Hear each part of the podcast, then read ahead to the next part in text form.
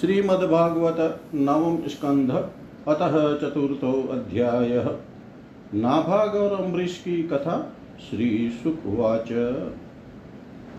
नाभागो नाभागपत्यम् यम ततम भ्रातर कविम यविष्टम व्यवजन्दायम ब्रह्मचारीणमागतम भ्रातरौ भक्त किं मह्यं भजाम पितरं तव त्वां ममार्यास्तथा भक्षुर्मा पुत्रक तदा गृथा इमे आंगीरस शत्रं माशतेध्य सुमेधस षष्ठं षष्ठमुपेत्याह कवे मूयन्ति कर्मणि तां त्वं संशय सुक्ते द्वैवेश्वदेवे महात्मन तेश्वर्यन्तो धनं सत्र परिशेषितमात्मन दास्यन्ति ते अत तान् गच्छ तथा सकृतवान् यथा तस्मै दत्वा ययुस्वर्गं ते सत्र परिशेषितम् तं कश्चित् स्वीकरिष्यन्तं पुरुष कृष्णदर्शन उवाचोत्तरतो भेत्य ममेदं वास्तुकं वसु ममेदं ऋषिभिर्दत्तम् इति तरहि स्म मानव स्यानौ ते पितरि प्रसन्न पृष्टवान् पितरं तथा यज्ञवास्तु गतं सर्वमुच्छिष्टं ऋषय क्वचित् चक्रुर्विभागं रुद्राय स देवः सर्वमर्हति नाभागस्तं प्रणम्याह तवेश किल वास्तुकम् इत्याह मे पिता ब्रह्मचिरसा त्वां प्रसादये यत ते पिता वदद धर्मम् त्वं च सत्यं प्रभाषसे ददामि ते मन्त्रदृशे ज्ञानं ब्रह्म सनातनं गृहाण द्रविणं दत्तं मत्सत्रे परिशेषितम् इत्युक्त्वान्तर्हितो रुद्रो भगवान् सत्यवत्सल य एतत् संस्मरेत् प्रातः सायं च सुसमाहित कविर्भवति मंत्रज्ञो गतिं चेव तथात्मन नाभागादम्बरीशो भून्म महाभागवतः कृति न स्पर्शद ब्रह्मशापोऽपि यं न प्रतिहतः क्वचित् राजोवाच भगवन् श्रोतुमिच्छामि राजसेस्तस्य धीमत न प्राबुद यत्र निर्मुक्तो ब्रह्मदण्डो दुरत्यय। श्रीशुकवाच। अम्बरीशो महाभाग सप्तद्वीपवतीं महिम् अव्ययाम च श्रियं लब्ध्वा विभवं चातुलं भुवि मेने अति दुर्लभं पुंसां सर्वं तत स्वप्न संस्तुतं विद्वान् विभव निर्वाणं तमो विशति यत् पुमान् वासुदेवे भगवती तद्भक्तेषु च साधुषु प्राप्तो भावं परं विश्वं येनेदं लोष्टवत् स्मृतम् शवै मन कृष्ण पदारविन्दयोर्वञ्चा शिवैकुण्ठ गुणानुवर्णने करो हरेर्मन्दिरमार्जनादिषु श्रुतिं चकाराच्युत शतकथोदये मुकुन्दलिङ्गालय दर्शने दृशौ तद्भृत्य गात्रस्पर्शे अङ्गसङ्गमः घ्राणं च तत्पादसरोजसौरभे श्रीमत्तुलस्या रसनां तदर्पिते पादौ हरे क्षेत्रपदानुसर्पणे शिरोशिकेश पदाभिवंदने कामं च दास्ये न तु काम काम्यया यथो तम श्लोकजनाश्रयारति एवं सदा कर्म कलापमात्मन परे अधियज्ञे भगवत्यधोक्षजे सर्वात्मभावं विदधन् महिमिमां तनिष्ठ विप्राभित शशासः ईजे अश्वमेधे रधियज्ञमीश्वरं मा विभूत्योपचिताङ्ग दक्षिणे ततेर्वशिष्ठाशित गौतमादिभिर्धन्वन्यभिस्रोतमसो सरस्वतीं यस्य क्रतुषु गीर्वाणै सदस्या ऋत्विजो जना तुल्यरूपाश्चानिमीषा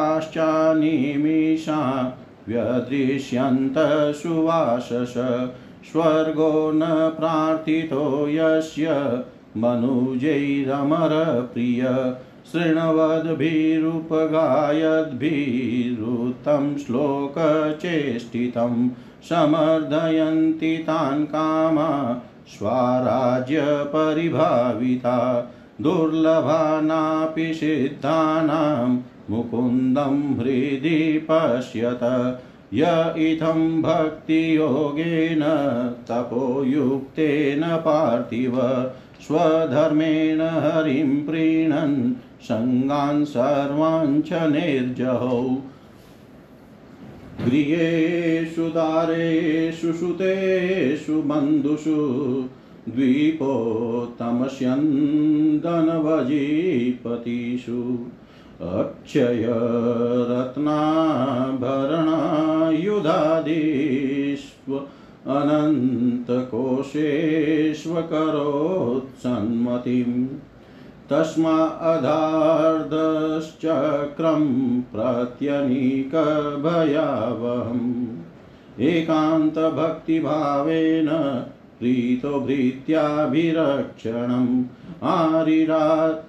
आरिरादयिषु कृष्णं महिष्यातुल्यशीलया युक्तः संवत्सरं वीरो दधार द्वादशी व्रतं व्रतान्ते कार्तिके मासि त्रिरात्रं समुपोषित स्नात कदाचित् कालिंध्यां हरिं मधुवने अर्चयत् महाभिषेकविधिना सर्वोपस्करसम्पदा अभिषिच्याम्बराकल्पैर्गन्धमाल्यार्हणादिवि तद्गतान्तरभावेन पूजयामास केशवं ब्राह्मणाश्च महाभागान् सिद्धार्थानपि भक्तितः गवां रुक्मविषाणीनां रूप्याङ्घ्रीणां सुवाससां पयशीलवयोरूप वत्सोपस्करसम्पदां राहिणोत साधु विप्रेभ्यो गृहेषु न्यर्बुदानि षट् भोजयित्वा द्विजानग्रैश्वाद्वनं गुणवत्तमम लब्धकामेरनुज्ञात प्रापारणायोपचक्रमे तस्य तरयतीति साक्षात् दुर्वासा भगवान् भूत तमानर्चातिथिं भूप प्रत्युत्थानासनार्हणे ययाचेऽव्यवहाराय पादमूलमुपागत प्रतिनन्द्य स तद्याचना कर्तुमावश्यकं गतनिममज बृहद्ध्यायन् कालिंदी सलिले शुभे मुहूर्तार्धावशिष्टायां द्वादश्यां पारणं प्रति चिन्तयामास धर्मज्ञो द्विजैस्तद्धर्मसङ्कटे ब्राह्मणातिक्रमे दोषो द्वादश्यां यदपारणे यत् कृत्वा साधु मे भूया धर्मो वानमां स्पृशेत् अम्बसा केवलेनाथ करिष्ये व्रतपारणं प्राहुर्भक्षणं विप्रायाशितं नाशितं च तत इत्यपप्राश्य राजशिश्चिन्तयन् मनसाच्युतम् प्रत्यचष्ट कुरु श्रेष्ठ द्विजागमनमेव स दुर्वासा यमुना कुलात् कृतावश्यक आगत राज्ञाभिनन्दितस्तस्य भूबुधे चेष्टितं धिया मन्युना प्रचलद् गात्रो भ्रुकुटिकुटिलानन बुभुक्षितश्च सुतरां कृताञ्जलिमभाषत अहो अस्य नृशंसस्य श्रियो न मतस्य पश्यत धर्मव्यतिक्रमं विष्णोर्भक्तस्येषमनिना यो मामतिथिमायातमातिथ्येन निमन्त्र्य च अदत्वा भुक्तमास्तस्य सद्यस्ते दर्शये फलम् एवं ब्रुवाण उत्कृत्य जटां रोष विदीपित तया स निर्ममे तस्मै कृत्यां कालानलोपमान् तामापतन्तीं ज्वलतीं मसीहस्तां पदा भुवं वेपयन्तीं समुद्वीक्ष्य न चचाल पदा नृप प्रागदिष्टं भृत्य रक्षायां पुरुषेण महात्मना ददाह कृत्यां तां चक्रं क्रुदाहिमिव पावक तदभिद्रवदुद्वीक्ष्य स्वप्रयासं च निष्फलं दुर्वासा दुद्रुवे भीतो दिक्षु प्राणपरीप्सया तमन्वदावद्भगवद्रथाङ्गं दावाग्निरुदधुतशिखो यथाहिम् तथानुशक्तं मुनिरीक्षमाणो गुहां विविक्षु प्रशसार मेरो दिशो नभक्षमां विवरान् समुद्रान् लोकान् सपानास्त्रिदिवं गतस यतो धावति तत्र सुदर्शनं दुष्प्रशं ददर्श अलब्धनाथ स यदा कुतश्चित् संत्रस्तचितो अरणमेशमाण देवं विरिञ्चं समगाद्विधात स्त्रायात्मयोने अजिततेजसो माम ब्रह्मोवाच स्थानं मदीयं सह विश्वमेतत् क्रीडावशाने द्विपरार्धसंज्ञै भ्रूभङ्गमात्रेण हि संदिदक्षो कालात्मनो यस्य तिरो भविष्यति अहं भवो दक्ष भृगु प्रधाना प्रजेश भूतेश सुरेश मुख्या सर्वे वयं यन्नियमं प्रपन्ना मूर्धन्यर्पितं लोकहितं वाम प्रत्याख्यातो विरिञ्चेन विष्णुचक्रोपतापित दुर्वासा शरणं यात सर्वं कैलाशवासिनं श्रीरुद्रवाच वयं नतात प्रभवाम भूम्नि यस्मिन् परे अन्यप्यज जीवकोशा भवन्ति काले न भवन्ति दृशा सहस्रशो यत्र वयं भ्रमामः। अहं सनत कुमारश्च नारदो भगवान् नज कपिलो अपान्तरतमो देवलो धर्मवासुरी मरीचि प्रमुखाश्चान्ये सिद्धेशा पारदर्शना विदामन वयं सर्वे यन्मायां माययावृता तस्य विश्वेश्वरस्येदं सहस्रं दुर्विषहं हिन तमेव शरणं याहि हरिस्ते संविधास्यति। ततो निराशो दुर्वासा पदं भगवतो ययो वैकुण्ठाख्यं यदध्यास्ते श्रीनिवास श्रियास संदह्यमानो अजित शस्त्रवग्निना तत्पादमूले पतित सवे पथु। आहाच्युतानन्त सदीप्सित प्रभो कृतागशम्मा वहि विश्वभावन। अजानता ते परमानुभावं कृतं मयागं भवत प्रियाणां विधेहि तस्यापचितिं विधात मुच्येत यनाम्योदिते नारकोऽपि। श्री भगवान् उवाच अहं भक्तपराधीनो याश्वतन्त्रैव द्विज साधुभिर्ग्रस्तहृदयो भक्तैर्भक्तजनप्रिय नाहमात्मानमाशासे मदभक्तैः साधुभिर्विना श्रियं चात्यन्तिकीं ब्रह्मन् येषां गतिरहं परा ये दारागारपुत्राप्तान् प्राणान् वितमिमं परं हित्वा मां शरणं याता कथं तास्त्यक्तुमुत्सहे।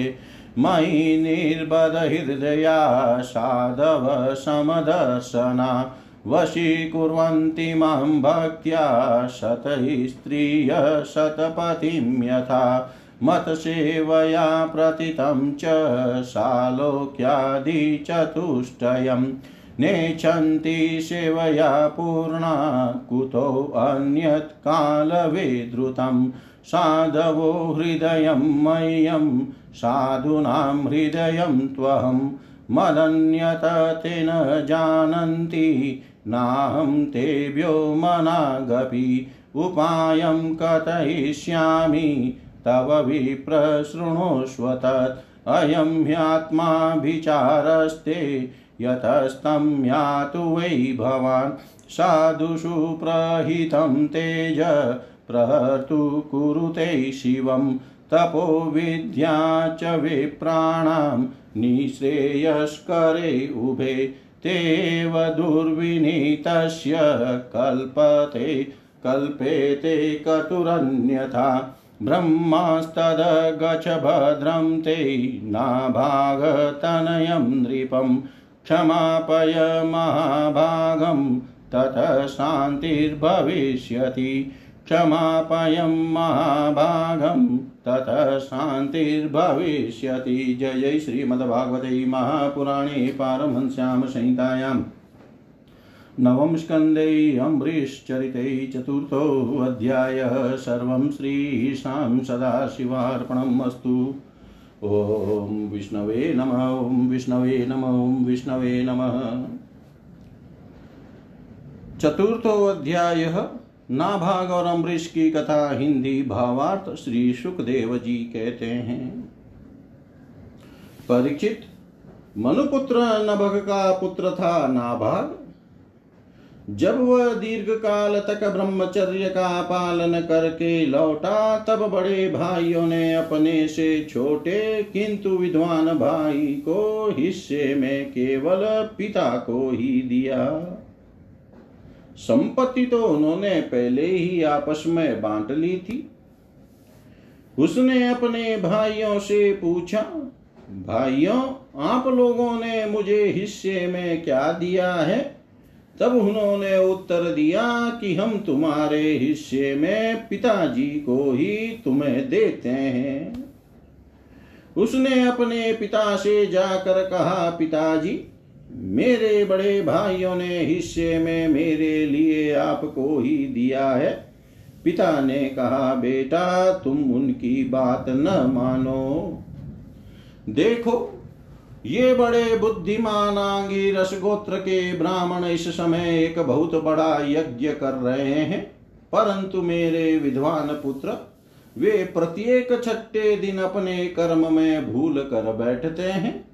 तुम उन महात्माओं के पास जाकर उन्हें वैश्वदेव संबंधी 2 सूक्त बतला दो। जब वे स्वर्ग जाने लगेंगे तब यज्ञ से बचा हुआ अपना सारा धन तुम्हें दे देंगे, इसलिए अब तुम उन्हीं के पास चले जाओ। उसने अपने पिता के आज्ञा अनुसार वैसा ही किया। उन आंगीरस गोत्री ब्राह्मणों ने भी यज्ञ का बचा हुआ धन उसे दे दिया और वे स्वर्ग में चले गए।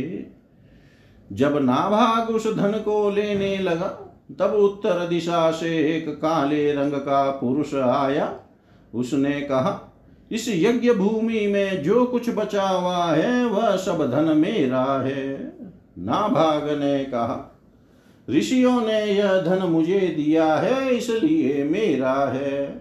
इस पर उस पुरुष ने कहा, हमारे विवाद के विषय में तुम्हारे पिता से ही प्रश्न किया जाए। तब नाभाग ने जाकर पिता से पूछा। पिता ने कहा, एक बार दक्ष प्रजापति के यज्ञ में ऋषि लोग यह निश्चय कर चुके हैं कि यज्ञ भूमि में जो कुछ बच रहता है वह सब रुद्र देव का हिस्सा है, इसलिए वह धन तो महादेव जी को ही मिलना चाहिए। नाभाग ने जाकर उन काले रंग के पुरुष रुद्र भगवान को प्रणाम किया और कहा कि प्रभु यज्ञ भूमि की सभी वस्तुएं आपकी है, मेरे पिता ने ऐसा ही कहा है। भगवान मुझसे अपराध हुआ, मैं सिर झुकाकर आपसे क्षमा मांगता हूं। तब भगवान रुद्र ने कहा, तुम्हारे पिता ने धर्म के अनुकूल निर्णय दिया है और तुमने भी मुझसे सत्य ही कहा है। तुम वेदों का अर्थ तो पहले से ही जानते हो, अब मैं तुम्हें सनातन ब्रह्म तत्व का ज्ञान देता हूँ। यह यज्ञ में बचा हुआ मेरा जो अंश है यह धन भी मैं तुम्हें ही दे रहा हूँ, तुम इसे स्वीकार करो। इतना कहकर सत्य प्रेमी भगवान रुद्र अंतर्धान हो गए। जो मनुष्य प्रातः और सायं काल एकाग्रचित से इस आख्यान का स्मरण करता है वह प्रतिभाशाली एवं वेदज्ञ तो होता ही है, साथ ही अपने स्वरूप को भी जान लेता है। नाभाग के पुत्र वे अम्बरीश वे भगवान के बड़े प्रेमी एवं उदार धर्मात्मा थे। जो ब्रह्म शाप कभी कहीं रोका नहीं जा सका वह भी अम्बरीश का स्पर्श न कर सका। राजा परीक्षित ने पूछा, भगवान मैं परम ज्ञानी राजर्षि अम्बरीश का चरित्र सुनना चाहता हूँ। ब्राह्मण ने क्रोधित होकर उन्हें ऐसा दंड दिया जो किसी प्रकार टाला नहीं जा सकता, परंतु वह भी उनका कुछ न बिगाड़ सका। श्री सुखदेव जी कहते हैं, परीक्षित अम्बरीश बड़े भाग्यवान थे। पृथ्वी के 7 द्वीप अचल संपत्ति और अतुलनीय ऐश्वर्य उनको प्राप्त था। यद्यपि ये सब साधारण मनुष्यों के लिए अत्यंत दुर्लभ वस्तुएं हैं, फिर भी वे इन्हें स्वप्न तुल्य समझते थे, क्योंकि वे जानते थे कि जिस धन वैभव के लोभ में पड़कर मनुष्य घोर नरक में जाता है वह केवल 4 दिन की चांदनी है, उसका दीपक तो बुझा बुझाया है। भगवान श्री कृष्ण में और उनके प्रेमी साधुओं में उनका परम प्रेम था। उस प्रेम के प्राप्त हो जाने पर तो यह सारा विश्व और इसकी समस्त संपत्तियां मिट्टी के ढेले के समान जान पड़ती है। उन्होंने अपने मन को श्री कृष्णचंद्र के चरणारविंद युगल में, वाणी को भगवत गुणानुवर्णन में, हाथों को श्री हरि मंदिर के मार्जन सेचन में और अपने कानों को भगवान अच्युत की मंगलमयी कथा के श्रवण में लगा रखा था। उन्होंने अपने नेत्र मुकुंद मूर्ति एवं मंदिरों के दर्शनों में, अंग संग भगवत भक्तों के शरीर स्पर्श में, नासिका उनके चरण कमलों पर चढ़ी श्रीमती तुलसी की दिव्य गंध में और रसना जिव्य को भगवान के प्रति अर्पित नैवेद्य प्रसाद में संलग्न कर दिया था।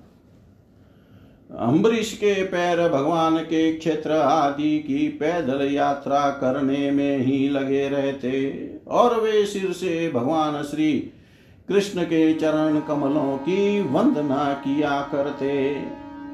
राजा अम्बरीश ने माला चंदन आदि भोग सामग्री को भगवान की सेवा में समर्पित कर दिया था।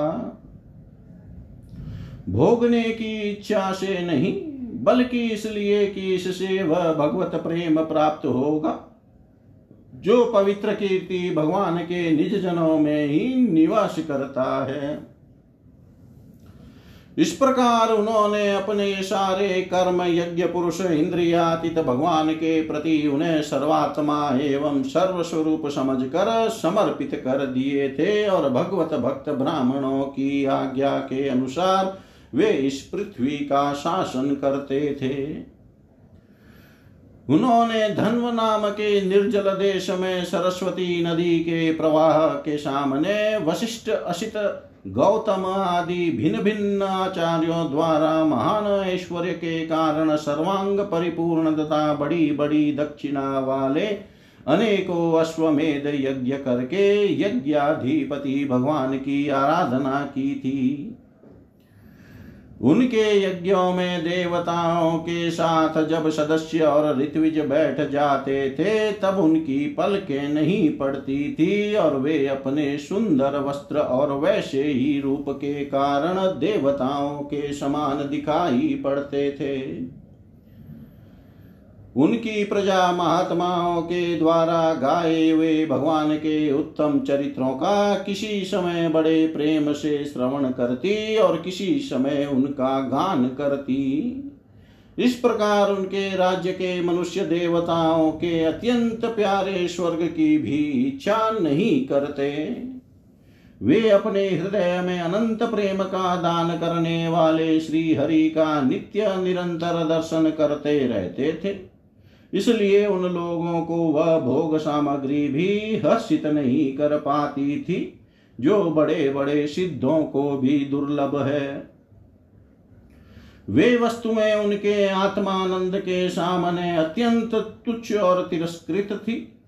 राजा अम्बरीश इस प्रकार तपस्या से युक्त भक्ति योग और प्रजापालन रूप स्वधर्म के द्वारा भगवान को प्रसन्न करने लगे और धीरे धीरे उन्होंने सब प्रकार की आसक्तियों का परित्याग कर दिया।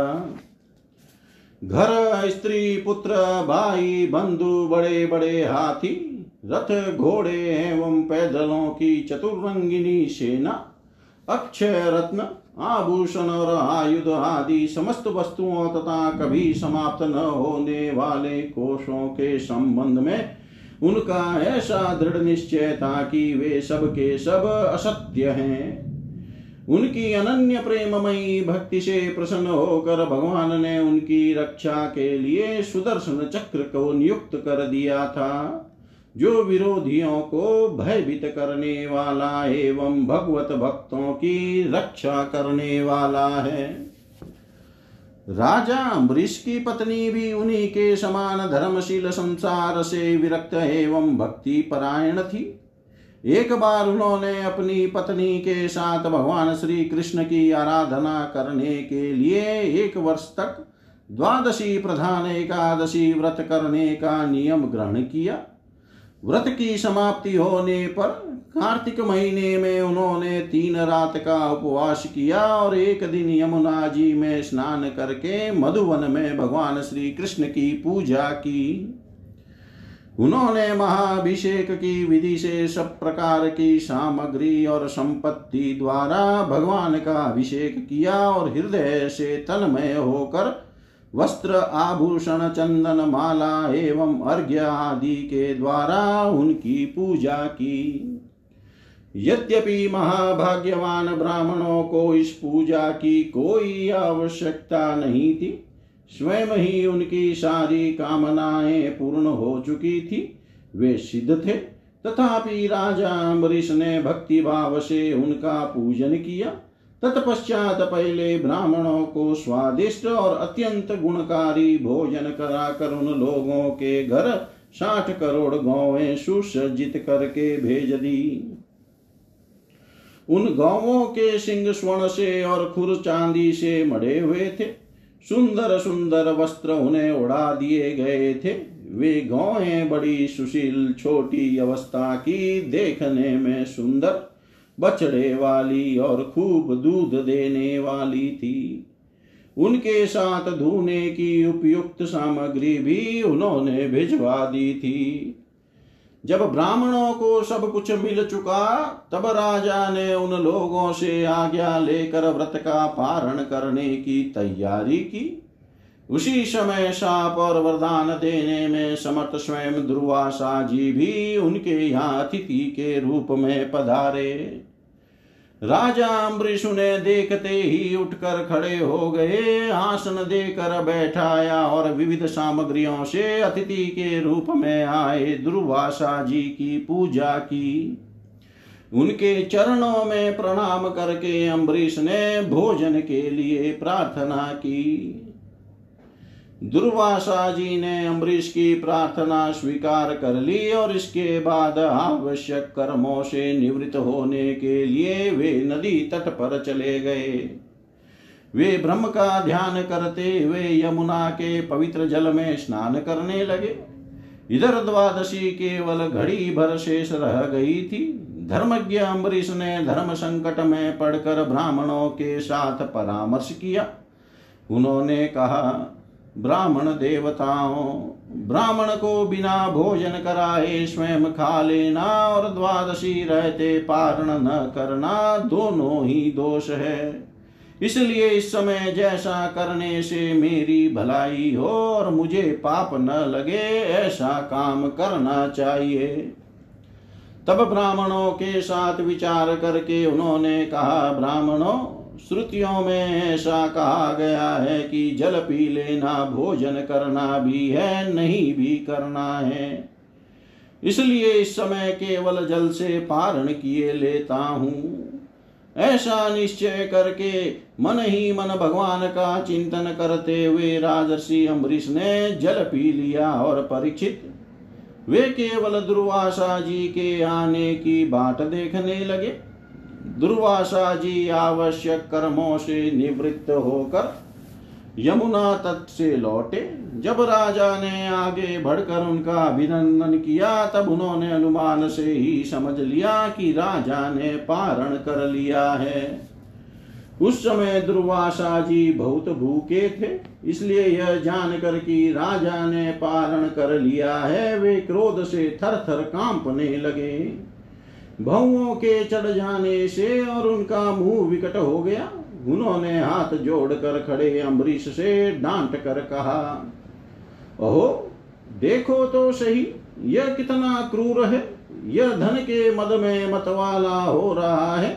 भगवान की भक्ति तो इसे छू तक नहीं गई और यह अपने को बड़ा समर्थ मानता है। आज इसने धर्म का उल्लंघन करके बड़ा अन्याय किया है। देखो, मैं इसका अतिथि होकर आया हूँ। इसने अतिथि सत्कार करने के लिए मुझे निमंत्रण भी दिया है, किंतु फिर भी मुझे खिलाए बिना ही खा लिया है। अच्छा देख, तुझे अभी इसका फल चखाता हूँ। यों कहते कहते वे क्रोध से जल उठे। उन्होंने अपनी एक जटा उखाड़ी और उससे अम्बरीश को मार डालने के लिए एक कृत्या उत्पन्न की। वह प्रलय काल की आग के समान दहक रही थी। वह आग के समान जलती हुई हाथ में तलवार लेकर राजा अम्बरीश पर टूट पड़ी। उस समय उसके पैरों की धमक से पृथ्वी कांप रही थी, परंतु राजा अम्बरीश उसे देख कर उससे तनिक भी विचलित नहीं हुए। वे एक पग भी नहीं हटे, ज्यों के त्यों खड़े रहे। परम पुरुष परमात्मा ने अपने सेवक की रक्षा के लिए पहले से ही सुदर्शन चक्र को नियुक्त कर रखा था। जैसे आग क्रोध से गुर्राते हुए सांप को भस्म कर देती है, वैसे ही चक्र ने दुर्वासा जी की कृत्या को जलाकर राख का ढेर कर दिया। जब दुर्वासा जी ने देखा कि मेरी बनाई हुई कृत्या तो जल रही है और चक्र मेरी ओर आ रहा है, तब वे भयभीत हो अपने प्राण बचाने के लिए जी छोड़कर एकाएक भाग निकले। जैसे ऊंची ऊंची लपटों वाला दावानल सांप के पीछे दौड़ता है, वैसे ही भगवान का चक्र उनके पीछे पीछे दौड़ने लगा। जब दुर्वासा जी ने देखा कि चक्र तो मेरे पीछे लग गया है, तब सुमेरु पर्वत की गुफा में प्रवेश करने के लिए वे उसी ओर दौड़ पड़े। दुर्वासा जी दिशा, आकाश, पृथ्वी, अतल वितल आदि, नीचे के लोक, समुद्र, लोकपाल और उनके द्वारा सुरक्षित लोक एवं स्वर्ग तक में गए। परंतु जहां जहां वे गए वहीं वहीं उन्होंने असह्य तेज वाले सुदर्शन चक्र को अपने पीछे लगा देखा। जब उन्हें कहीं भी कोई रक्षक न मिला, तब तो वे और भी डर गए। अपने लिए त्राण ढूंढते हुए वे देव शिरोमणि ब्रह्मा जी के पास गए और बोले, ब्रह्मा जी आप स्वयंभू हैं, भगवान के इस तेजोमय चक्र से मेरी रक्षा कीजिए।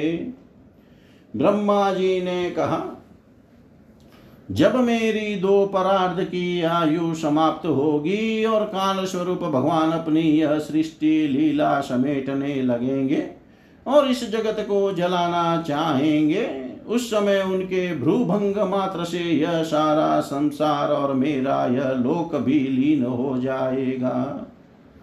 मैं शंकर जी, दक्ष, भृगु आदि प्रजापति, भूतेश्वर, देवेश्वर आदि सब जिनके बनाए नियमों में बंधे हैं तथा जिनकी आज्ञा शिरोधार्य करके हम लोग संसार का हित करते हैं, उनके भक्त के द्रोही को बचाने के लिए हम समर्थ नहीं हैं।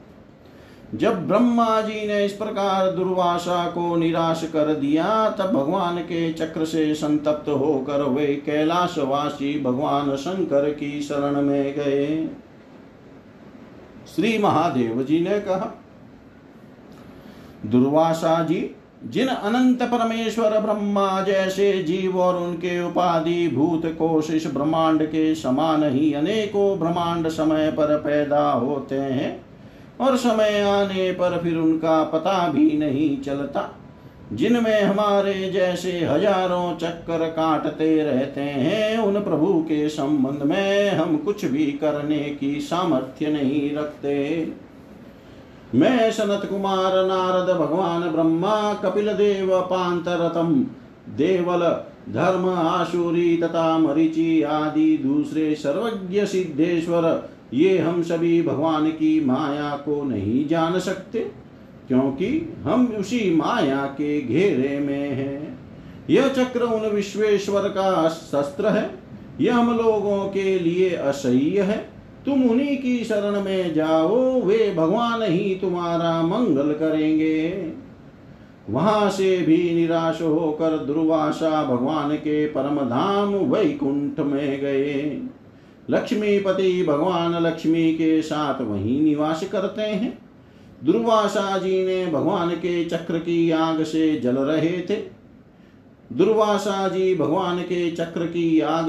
रहे थे। वे कांपते हुए भगवान के चरणों में गिर पड़े। उन्होंने कहा, हे अच्युत, हे अनंत, आप संतों के एकमात्र वांछनीय है। प्रभो विश्व के जीवन दाता मैं अपराधी हूं, आप मेरी रक्षा कीजिए।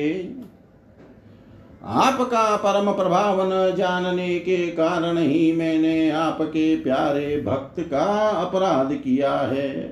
प्रभो आप मुझे उससे बचाइए।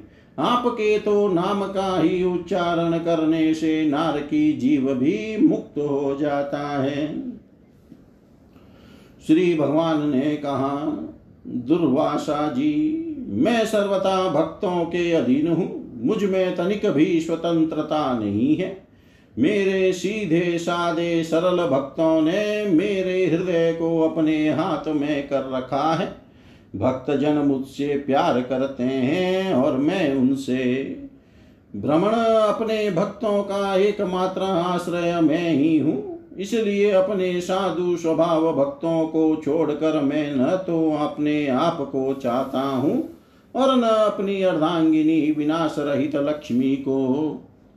जो भक्त स्त्री पुत्र गृह गुरुजन प्राण धन इहलोक और परलोक सबको छोड़कर केवल मेरी शरण में आ गए हैं, उन्हें छोड़ने का संकल्प भी मैं कैसे कर सकता हूँ। जैसे सती स्त्री अपने पति वृत्य से सदाचारी पति को वश में कर लेती है, वैसे ही मेरे साथ अपने हृदय को प्रेम बंधन से बांध रखने वाले समदर्शी साधु भक्ति के द्वारा मुझे अपने वश में कर लेते हैं। मेरे अनन्य प्रेमी भक्त सेवा से ही अपने को परिपूर्ण कृत्य मानते हैं। मेरी सेवा के फलस्वरूप जब उन्हें सालोक्य सारूप्य आदि मुक्तियां प्राप्त होती है, तब वे उन्हें भी स्वीकार करना नहीं चाहते। फिर समय के फेर से नष्ट हो जाने वाली वस्तुओं की तो बात ही क्या है। दुर्वासा जी मैं आपसे और क्या कहूँ, मेरे प्रेमी भक्त तो मेरे हृदय हैं और उन प्रेमी भक्तों का हृदय स्वयं मैं हूँ। वे मेरे अतिरिक्त और कुछ नहीं जानते तथा मैं उनके अतिरिक्त और कुछ भी नहीं जानता। दुर्वासा जी सुनिए, मैं आपको एक उपाय बताता हूँ जिसका अनिष्ट करने से आपको इस विपत्ति में पड़ना पड़ा है। आप उसी के पास जाइए। निरपराध साधुओं के अनिष्ट की चेष्टा से अनिष्ट करने वाले का ही अमंगल होता है। इसमें संदेह नहीं कि ब्राह्मणों के लिए तपस्या और विद्या परम कल्याण के साधन है, परंतु यदि ब्राह्मण उद्दंड और अन्यायी हो जाए तो वे ही दोनों उल्टा फल देने लगते हैं। दुर्वासा जी आपका कल्याण हो।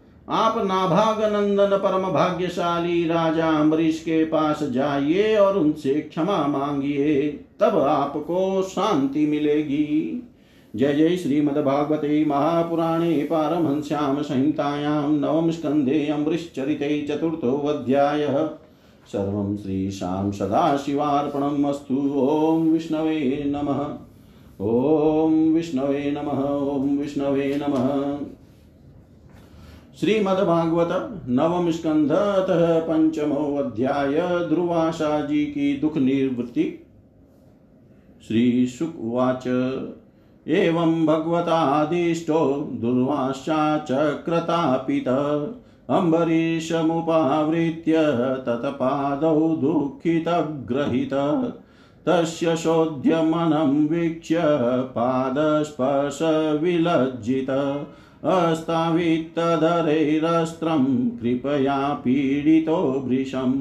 अम्बरीश उवाच, त्वमग्निर्भगवान् सूर्यस्त्वं सोमो ज्योतिषां पतिः त्वमापस्त्वं क्षितिर्व्योम वायुर्मातेन्द्रियाणि च सुदर्शनं नमस्तुभ्यं सहस्राच्युत प्रिय सर्वास्त्रघातिन विप्राय स्वस्ति भूया इडस्पते त्वं धर्मस्त्वं मृतं सत्यं त्वं यज्ञो अखिल यज्ञभूः त्वं लोकपालः सर्वात्मा त्वं तेज पौरुषं परम् नमः सुनाभाखिल धर्म से तवै हय धर्मशीलाशूरधूम के तवै त्रैलोक्य गोपाय विशुद्धवर्चसे मनोजवायाद्भुतकर्मणे गृणे त्वतेजसा धर्ममयेन संहृतं तमः प्रकाशस्य धृतो महात्मनाम् दुरत्ययस्ते महिमा गिरां पते त्वद्रूपमेतत्सत्परावरं यदा विसृष्टस्त्वमनञ्जनेन वै बलं प्रविष्टो जितदेत्यदानवं बाहुधरोर्वङ्घ्रिशिरोधराणि वृक्णन्नजस्रं प्रधने विराजसे सत्वं जगत्राणखलप्रहाणये निरूपितसर्वशो गता गदाभृता विप्रस्य चास्मत्कुलदेवहेतवे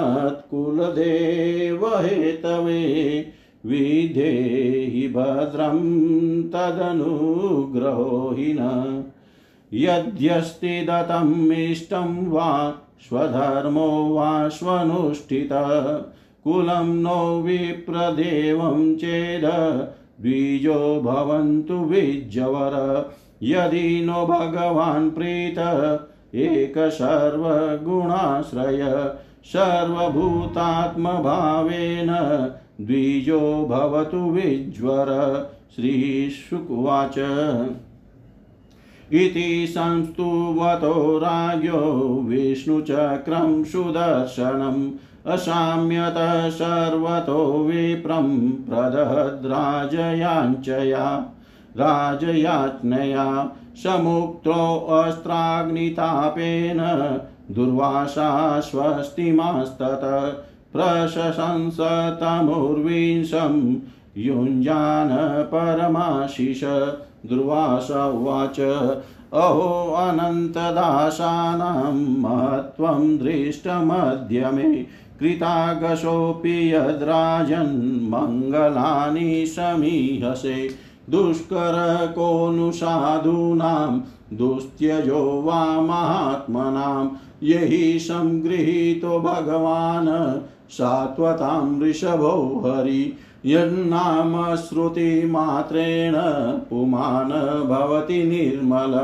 तस्य तीर्थपद किं वा दासानाम वशिष्यते राजनौ गृहीतो अहं त्वयाति करुणात्मना मदघं पृष्ठत कृत्वा प्राणायन्मे अभिरक्षिता राजा तं कृताहार प्रत्यागमनकाङ्क्षया चरणावुपसंगृह्य प्रसाद्य समभोजयत् सोऽसित्वा धृतमानीतमातिथ्यं सार्वकामिकं तृप्तात्मा नृपतिं प्राह भुज्यतामिति सादरं प्रीतोऽस्म्यनुगृहीतोऽस्मि तव भागवतस्य वै दर्शनस्पर्शनालापैरातिथ्यैनात्ममेधसा कर्मावदातमेतत्ते गायन्ति स्वस्त्रियो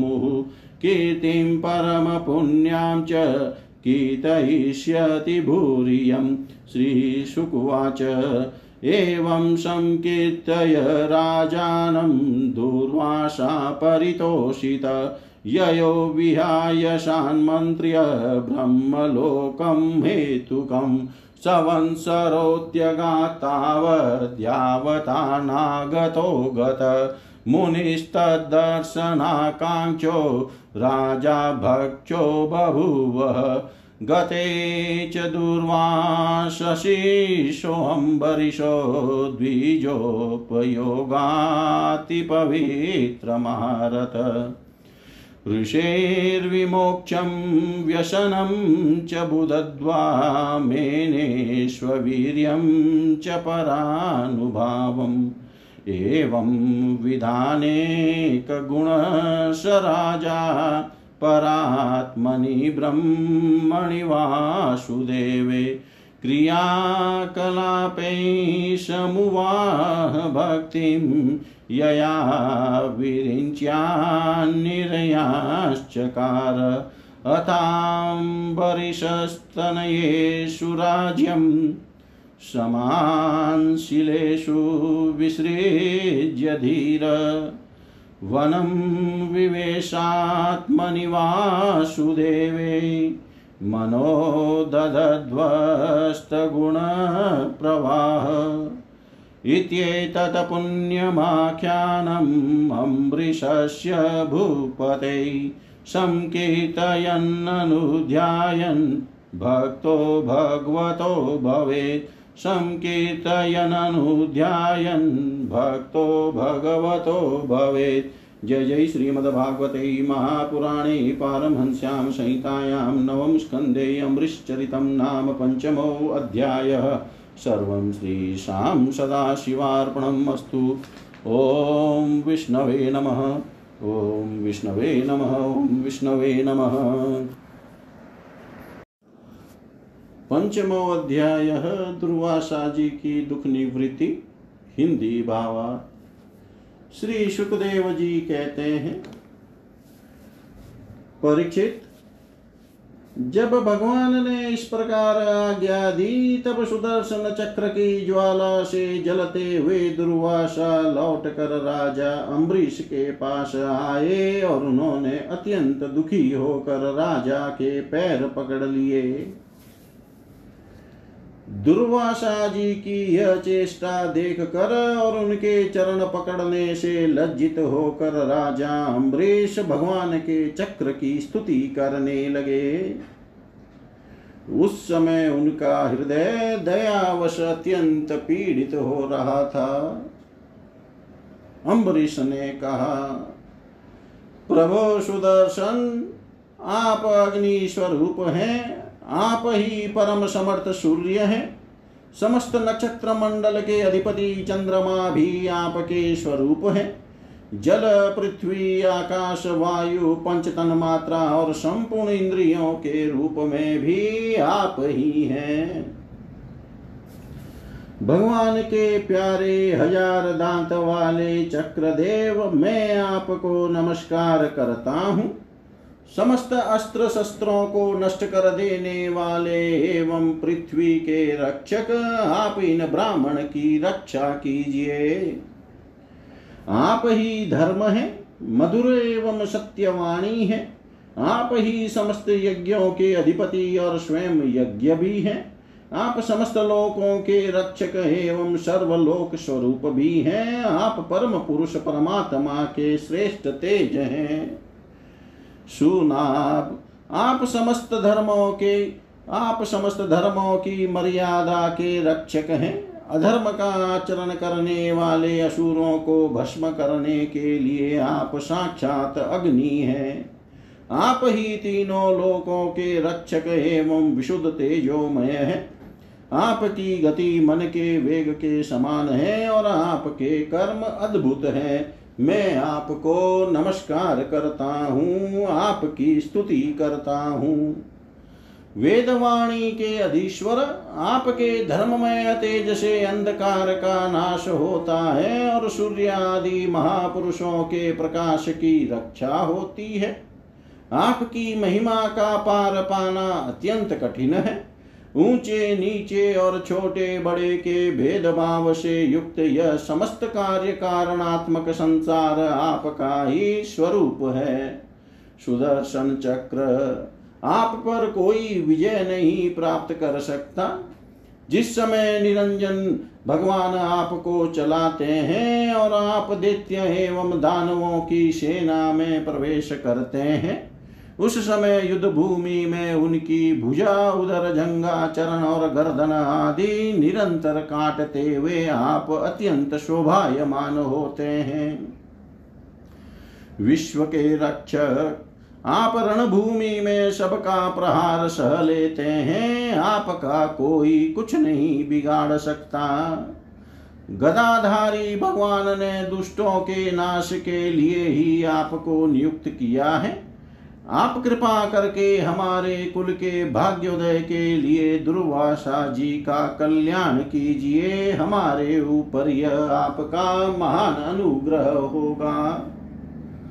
यदि मैंने कुछ भी दान किया हो, यज्ञ किया हो अथवा अपने धर्म का पालन किया हो, यदि हमारे वंश के लोग ब्राह्मणों को ही अपना आराध्य देव समझते रहे हो, तो दुर्वासा जी की जलन मिट जाए। भगवान समस्त गुणों के एकमात्र आश्रय हैं। यदि मैंने समस्त प्राणियों के आत्मा के रूप में उन्हें देखा हो और वे मुझ पर प्रसन्न हो, तो दुर्वासा जी के हृदय की सारी जलन मिट जाए।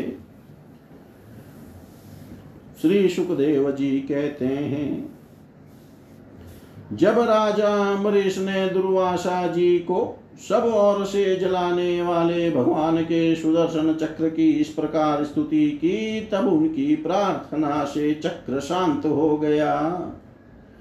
जब दुर्वासा चक्र की आग से मुक्त हो गए और उनका चित्त स्वस्थ हो गया, तब वे राजा अम्बरीश को अनेकानेक उत्तम आशीर्वाद देते हुए उनकी प्रशंसा करने लगे।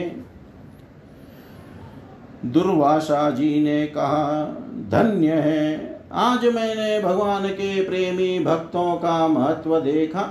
राजन, मैंने आपका अपराध किया, फिर भी आप मेरे लिए मंगल कामना ही कर रहे हैं। जिन्होंने भक्तवत्सल भगवान श्री हरि के चरण कमलों को दृढ़ प्रेम भाव से पकड़ लिया है, उन साधु पुरुषों के लिए कौन सा कार्य कठिन है। जिनका हृदय उदार है, वे महात्मा भला किस वस्तु का परित्याग नहीं कर सकते। जिनके मंगलमय नामों के श्रवण मात्र से जीव निर्मल हो जाता है, उन्हीं तीर्थपाद भगवान के चरण कमलों के जो दास है, उनके लिए कौन सा कर्तव्य शेष रह जाता है। महाराज अम्बरीश, आपका हृदय करुणा भाव से परिपूर्ण है। आपने मेरे ऊपर महान अनुग्रह किया। अहो, आपने मेरे अपराध को भुलाकर मेरे प्राणों की रक्षा की है। परीक्षित, जब से दुर्वासा जी भागे थे, तब से अब तक राजा अम्बरीश ने भोजन नहीं किया था। वे उनके लौटने की बाट देख रहे थे। अब उन्होंने दुर्वासा जी के चरण पकड़ लिए और उन्हें प्रसन्न करके विधि पूर्वक भोजन कराया। राजा अम्बरीश बड़े आदर से अतिथि के योग्य सब प्रकार के भोजन सामग्री ले आए। दुर्वासा जी भोजन करके तृप्त हो गए। अब उन्होंने आदर से कहा, राजन, अब आप भी भोजन कीजिए। अम्बरीश, आप भगवान के परम प्रेमी भक्त हैं। आपके दर्शन, स्पर्श, बातचीत और मन को भगवान की ओर प्रवृत्त करने वाले आतिथ्य से मैं अत्यंत प्रसन्न और अनुग्रहित हुआ हूँ। स्वर्ग की देवांगनाएं बार बार आपके इस उज्ज्वल चरित्र का गान करेगी। यह पृथ्वी भी आपकी परम पुण्यमय कीर्ति का संकीर्तन करती रहेगी। श्री सुखदेव जी कहते हैं, दुर्वासा जी ने बहुत ही संतुष्ट होकर राजा अम्बरीश के गुणों की प्रशंसा की और उसके बाद उनसे अनुमति लेकर आकाश मार्ग से उस ब्रह्मलोक की यात्रा की, जो केवल निष्काम कर्म से ही प्राप्त होता है। परीक्षित, जब सुदर्शन चक्र से भयभीत होकर दुर्वासा जी भगे थे, तब से लेकर उनके लौटने तक 1 वर्ष का समय बीत गया। इतने दिनों तक राजा अम्बरीश उनके दर्शन की आकांक्षा से केवल जल पी कर ही रहे। जब दुर्वासा जी चले गए, तब उनके भोजन से बचे हुए अत्यंत पवित्र अन्न का उन्होंने भोजन किया। अपने कारण दुर्वासा जी का दुख में पड़ना और फिर अपनी ही प्रार्थना से उनका छूटना, इन दोनों बातों को उन्होंने अपने द्वारा होने पर भी भगवान की ही महिमा समझा। राजा अम्बरीश में ऐसे ऐसे अनेकों गुण थे। अपने समस्त कर्मों के द्वारा वे पर ब्रह्म परमात्मा श्री भगवान में भक्ति भाव की अभिवृद्धि करते रहते थे। उस भक्ति के प्रभाव से उन्होंने ब्रह्मलोक तक के समस्त भोगों को नरक के समान समझा। तदनंतर राजा अम्बरीश ने अपने ही समान भक्त पुत्रों पर राज्य का भार छोड़ दिया और स्वयं वे वन में चले गए। वहाँ वे बड़ी धीरता के साथ आत्मस्वरूप भगवान में अपना मन लगाकर गुणों के प्रवाह रूप संसार से मुक्त हो गए। परीक्षित, महाराज अम्बरीश का यह परम पवित्र आख्यान है। जो इसका संकीर्तन और स्मरण करता है वह भगवान का भक्त हो जाता है। जय जय श्रीमद्भागवते महापुराणे पारमहंस्याम संहितायाम नवम स्कंधे अम्बरीशचरितम् नाम पंचमो अध्यायः। सर्वं श्रीशां सदाशिवार्पणम् अस्तु। ओम विष्णवे नमः। ओम विष्णवे नमः। ओम विष्णवे नमः।